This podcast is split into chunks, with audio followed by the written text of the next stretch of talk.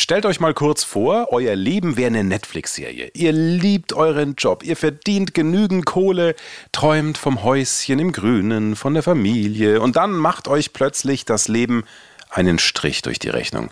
Diagnose Burnout. Ihr könnt euren Job nicht mehr machen und eure finanzielle Zukunft ist in Gefahr.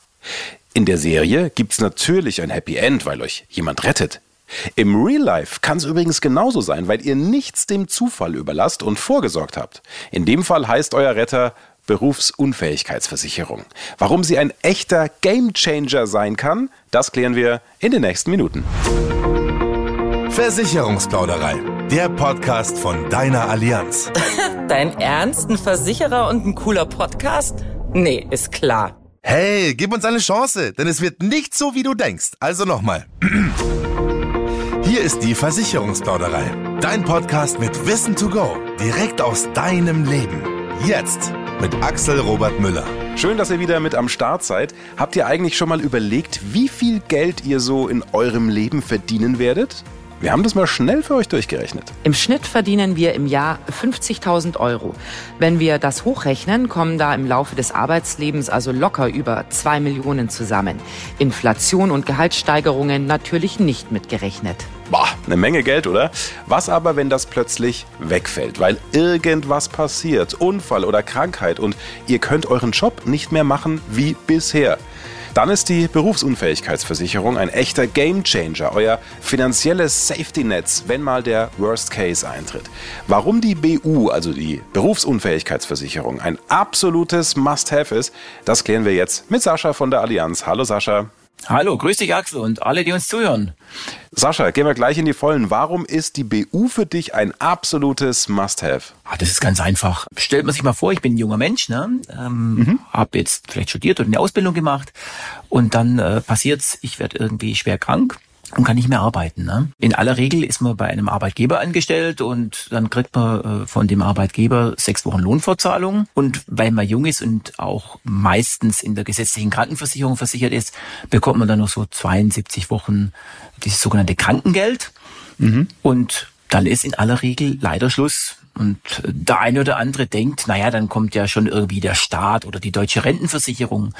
Aber bei der deutschen Rentenversicherung ist halt leider so, da muss man halt schon eine Weile einbezahlt haben. Ganz konkret sollte man da 36 Monate, also drei Jahre, innerhalb von einem Zeitraum von fünf Jahren mal was einbezahlt haben. Das haben viele junge Menschen gar nicht. Und selbst wenn sie das haben, dann bekommen sie recht wenig. Und wenn sie die fünf Jahre nicht erreicht haben, bekommen sie gar nichts. Das bedeutet ganz konkret, nach 78 Wochen, anderthalb Jahren ist Schluss. Tja, und dann landest du im Bürgergeld. Und das ist keine schöne Vorstellung. Nee, also äh, das ist ja schon der erste Aha-Effekt, den du jetzt allen bescherst.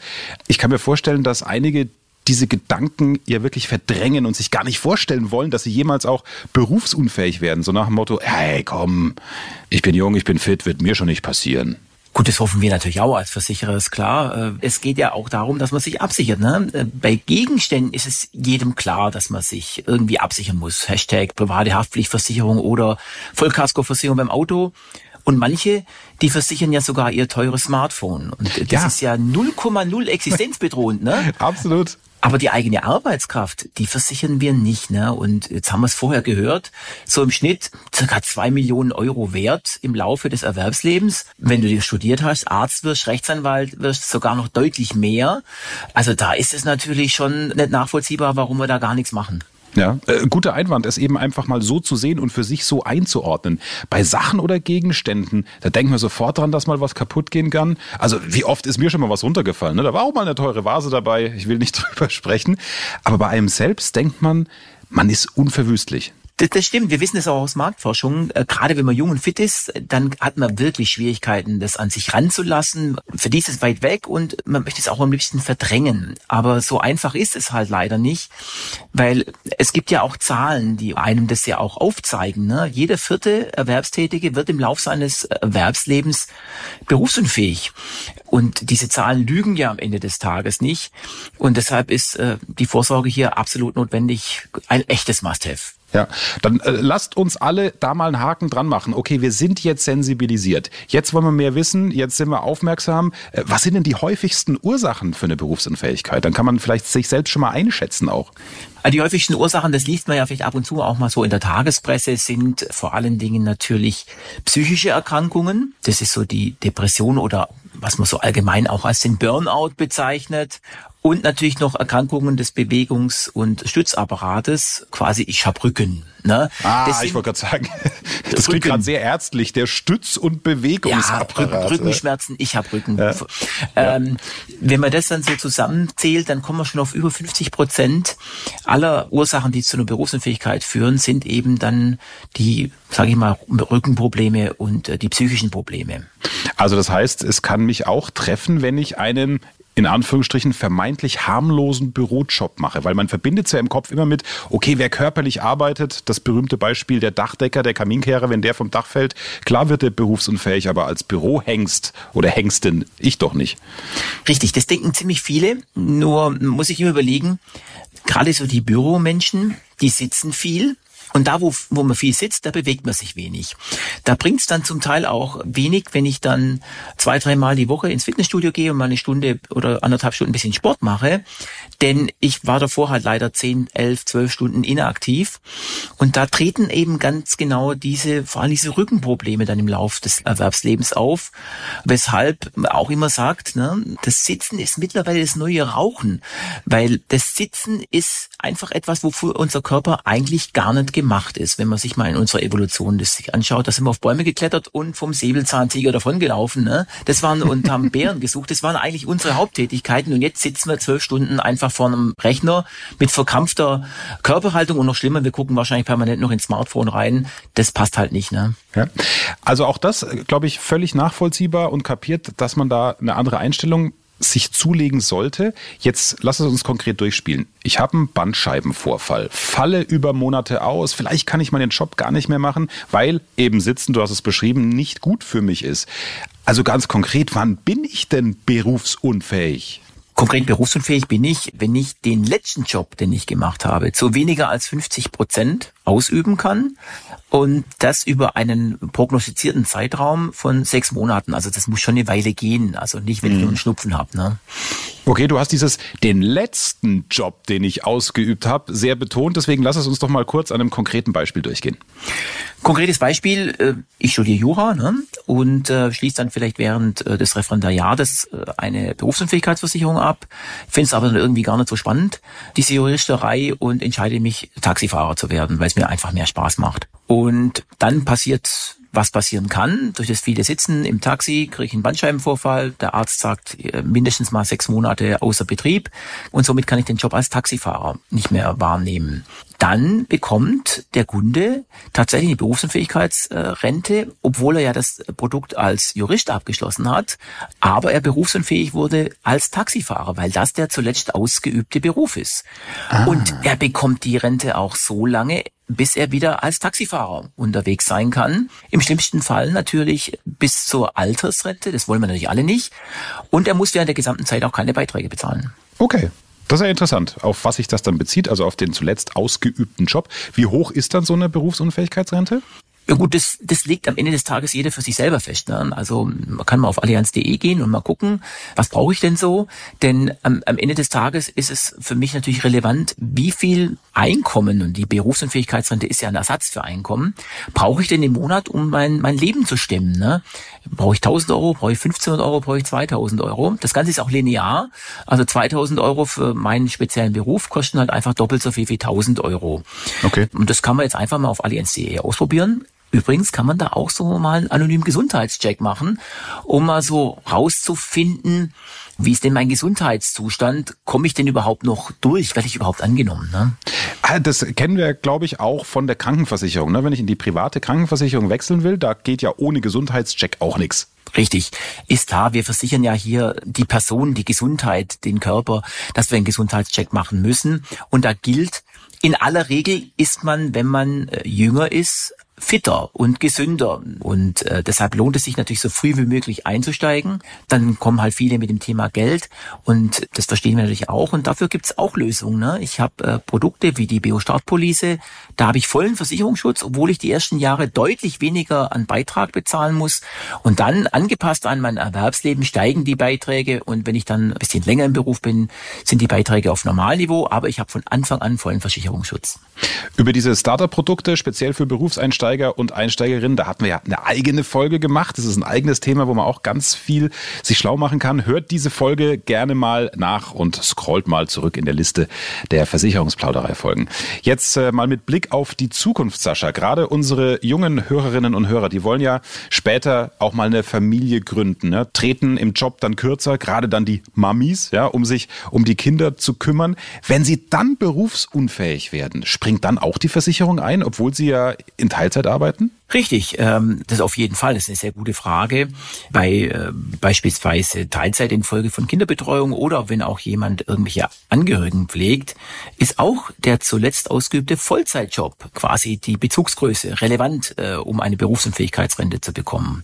Wenn ich jetzt vorher in Teilzeit, weil ich eben Kinder betreue, nur vier Stunden gearbeitet habe und dann am Ende nur noch zwei Stunden arbeiten kann, sind es ja auch die sogenannten 50 Prozent und das wiederum bedeutet, dass äh, die Berufsunfähigkeit Sicherheitsrente bezahlt wird. Ah, super. Also lohnt sich auf jeden Fall. Und ich denke, dass viele von euch jetzt auch sagen, ja, das macht schon Sinn, so eine Berufsunfähigkeitsversicherung. Sascha, was glaubst du, warum haben trotzdem so viele noch keine abgeschlossen? Gut, für viele ist es halt immer das, das liebe Geld. Ne? Die, die, die denken, es ist einfach viel zu teuer. Äh, da bin ich aber jetzt mal der Anwalt unserer Hörerinnen und Hörer. Sind die auch zu teuer, eure Beiträge? Also ist ja egal bei welchem Versicherer. Es, es kommt ein Stück weit natürlich auch auf äh, verschiedene Faktoren drauf an, wie teuer die Beiträge sind am Ende des Tages. Äh, je jünger ich bin, also mein Alter spielt eine ganz entscheidende Rolle, wann ich das Produkt abschließe. Natürlich auch, welchen Job ich habe. Also es gibt, wie du schon richtig gesagt hast, Jobs, die sind ein bisschen riskanter. So ein Dachdecker im Vergleich zu jemand, der im Büro sitzt, hat schon ein höheres Risiko, berufsunfähig zu werden. Und am Ende des Tages ist auch natürlich die Höhe der versicherten BU-Rente, also wie viel Geld kriege ich im Fall der Fälle, ein wichtiges Kriterium, was am Ende den Beitrag bestimmt. Ich lasse dich nicht raus aus der Nummer, jetzt will ich Zahlen hören. Also wenn man ein junger Mensch ist und beispielsweise kaufmännischen Beruf hat, Akademiker ist, dann kommt man so für 1000 Euro BU-Rente bei rund 30 Euro vielleicht im Monat raus. Das ist ja gar nicht und so teuer. Wenn man sich das mal so überlegt, ich verzichte vielleicht ab und zu mal im Monat auf einen Smoothie, einen Coffee to go oder ein Weißbier, dann kann das ganz schnell schon äh, der Fall sein, dass die Beiträge sich quasi selber finanzieren. Das sollte mir ja dann eigentlich die eigene Arbeitskraft schon äh, wert sein, die ich dadurch versichern kann, oder? Absolut. Das ist das Zentrale, dass man sich das einfach mal vor Augen führt, was da eigentlich dagegen steht äh, für die 30 Euro, was ich da dafür bekomme. Nehmen wir mal so den, den typischen Fall. Viele können sich vorstellen, dass materielle Dinge kaputt gehen. Da wissen wir immer wieder aus, aus Marktforschungen auch generell sehen wir ja, was junge Kunden absichern. Der fünf Jahre alte Golf, der wird Vollkasko versichert, weil man Angst hat, wenn man gegen den Baum fährt, dass dann auf einmal der gute Golf Totalschaden ist. Und das ist äh, mit Sicherheit sehr ärgerlich, aber ein Existenzrisiko sieht ein bisschen anders aus. Das ist das tatsächlich das Thema Berufsunfähigkeit. Und ich sage dann immer wieder auch zu jungen Menschen, überlegt mal, ihr habt unter Umständen lange in eure Ausbildung investiert, ne? Habt studiert und jetzt sukzessive habt ihr euch etwas erarbeitet in eurem Leben. Und dann beispielsweise Mitte 40 kommt die Berufsunfähigkeit durch einen Bandscheibenvorfall, durch eine schlimme Krankheit und dann macht Puff und alles ist auf einmal weg. Das Kartenhaus fällt zusammen, weil einfach die finanziellen Mittel nicht mehr zur Verfügung stehen, wenn man keine Berufsunfähigkeitsversicherung abgeschlossen hat. Und wir wissen aus vielen Gesprächen mit Kunden und potenziellen Kunden, dass man eigentlich das, was man mal erreicht hat in seinem Leben, auch sehr gerne bewahren möchte. Mhm. Ich nenne das mal so ein bisschen Login dessen, was man erreicht hat. Und wenn wir ehrlich sind, es wird bei dir genauso sein, so, so ein Downgrade in der Lebensqualität äh, möchte eigentlich keiner für sich haben. Absolut, da hast du völlig recht. Und ich glaube, jeder, der uns zuhört, der kennt das. Ne? Man ist vielleicht am Anfang in der WG, dann arbeitest du dich raus ins Einzimmer-Apartment, dann kannst du dir irgendwann zwei Zimmer leisten. Du willst dann nicht mehr zurück in die WG. Also das, da holst du mich und glaube ich ganz viele komplett ab. Vielleicht macht ihr euch jetzt auch ein paar Gedanken, die anders sind als vorher. Es geht um eure finanzielle Zukunft und die BU ist und bleibt euer finanzielles Safety-Netz, wenn mal der Worst Case eintritt. Sascha, vielen Dank dir für die ganzen Infos und natürlich steht ja ihr von der Allianz konkret jederzeit auch für eine Beratung zur Verfügung, ne? Natürlich, also ihr könnt auf allianz.de findet ihr alle relevanten Informationen und wir haben ja auch äh, sehr, sehr viele Vermittler, die euch dann mit Rat und Tat zur Verfügung stehen. Wunderbar. Dann jetzt für euch alle nochmal die wichtigsten Punkte zum Schnellmerken und weitererzählen. Fakt 1. Der Gamechanger. Berufsunfähigkeit ist eines der größten existenziellen Lebensrisiken. Wenn ihr euren Job nicht mehr machen könnt, weil ihr berufsunfähig seid, dann entstehen meist finanzielle Engpässe. Andere Versicherungen wie Kranken- oder Pflegeversicherung können eure Einkommensverluste nicht abdecken. Fakt 2. Die Ursachen. Berufsunfähigkeit kann jeden und jede treffen. Jeder Vierte wird im Laufe seines Lebens berufsunfähig. In mehr als 50 Prozent der Fälle sind Erkrankungen wie Burnout, Depressionen oder Rückenprobleme die Ursache. Fakt 3. Die Leistungen. Solltet ihr berufsunfähig werden, dann bekommt ihr eine monatliche Rente, die ihr selbst festgelegt habt. Ihr bekommt auch die volle Rente, wenn ihr nur in Teilzeit arbeitet. Ja, und wenn ihr als Berufseinsteiger und Einsteigerinnen erstmal reduzierte Beiträge zahlt, bekommt ihr auch den vollen Schutz. Also, dann passt gut auf euch auf und schön, dass ihr wieder mit am Start wart. Lasst uns gern eine Bewertung da und abonniert uns, damit ihr auch die nächste Folge im Januar nicht verpasst. Besonders interessant ja für euch, wenn zum Beispiel euer nagelneues Fahrrad gestohlen oder der Laptop beschädigt wurde. Das ist generell ärgerlich, klar. Und leider auch oft an der Tagesordnung. Wenn ihr einen Versicherungsschutz sucht, der eure Sportgeräte, Musikinstrumente, Kameras und vieles mehr weltweit und sogar schon beim Transport absichert, dann haben wir was für euch. Was genau? Das sage ich euch im Januar. Bis dahin, macht's gut. Mehr Wissen, mehr Durchblick und ganz viel Spaß. Versicherungsplauderei, der Podcast. Du willst noch mehr wissen? Dann klick allianz.de und teile diesen Podcast gerne mit deinen Freunden, die auch durchblicken wollen.